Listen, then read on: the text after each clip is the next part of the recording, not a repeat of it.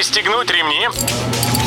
Программа «Путешествие с удовольствием» стартует через 3, 2, 1... Приветствуем всех любителей путешествий, с вами Тимофей Гордеев. Сегодня в программе вы узнаете, что за новый виртуальный проект готовят в Самарской области, сложно ли сейчас попасть в Тунис и насколько спонтанны стали туристы в эпоху пандемии. Поехали! Современные технологии позволяют с новых сторон открывать для себя различные произведения искусств – в частности, прибегнуть к услугам виртуальной реальности решили в Самарской области. Здесь в рамках национального проекта «Культура» разрабатывают виртуальные прогулки по Самарскому художественному музею. Как сообщает Интерфакс, созданная с помощью компьютера программа позволит совершать виртуальные прогулки, что называется, внутри картин. Обещают даже показать в виртуальном мире пространство, которое находилось за художником во время написания работы. Весь визуальный ряд будет сопровождаться рассказом о создании картины.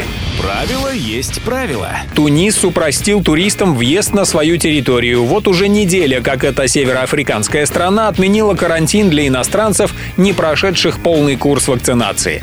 Если гость не был привит, ему перед отправлением в Тунис следует за два дня до вылета сдать обычный тест или за сутки пройти экспресс-тестирование. Зато по прибытии уже не нужно изолироваться на 5 дней в отеле.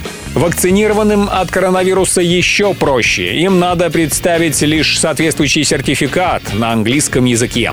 Что касается российских вакцин, то Тунис признает каждую из них. Полетели!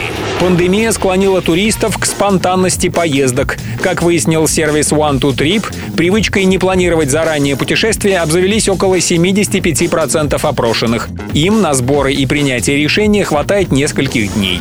Оставшиеся 25%, соотнося свои желания с предложениями туроператоров, готовят план действий за несколько недель до поездки.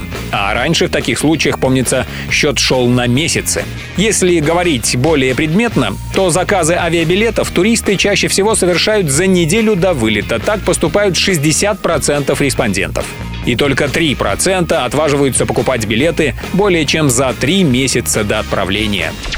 Все выпуски «Путешествия с удовольствием» можно послушать, подписавшись на официальный подкаст программ Дорожного радио. Подробности на сайте дорожное.ру. Дорожное радио вместе в пути. Программа «Путешествие с удовольствием». По будням в 14.30. Только на Дорожном радио.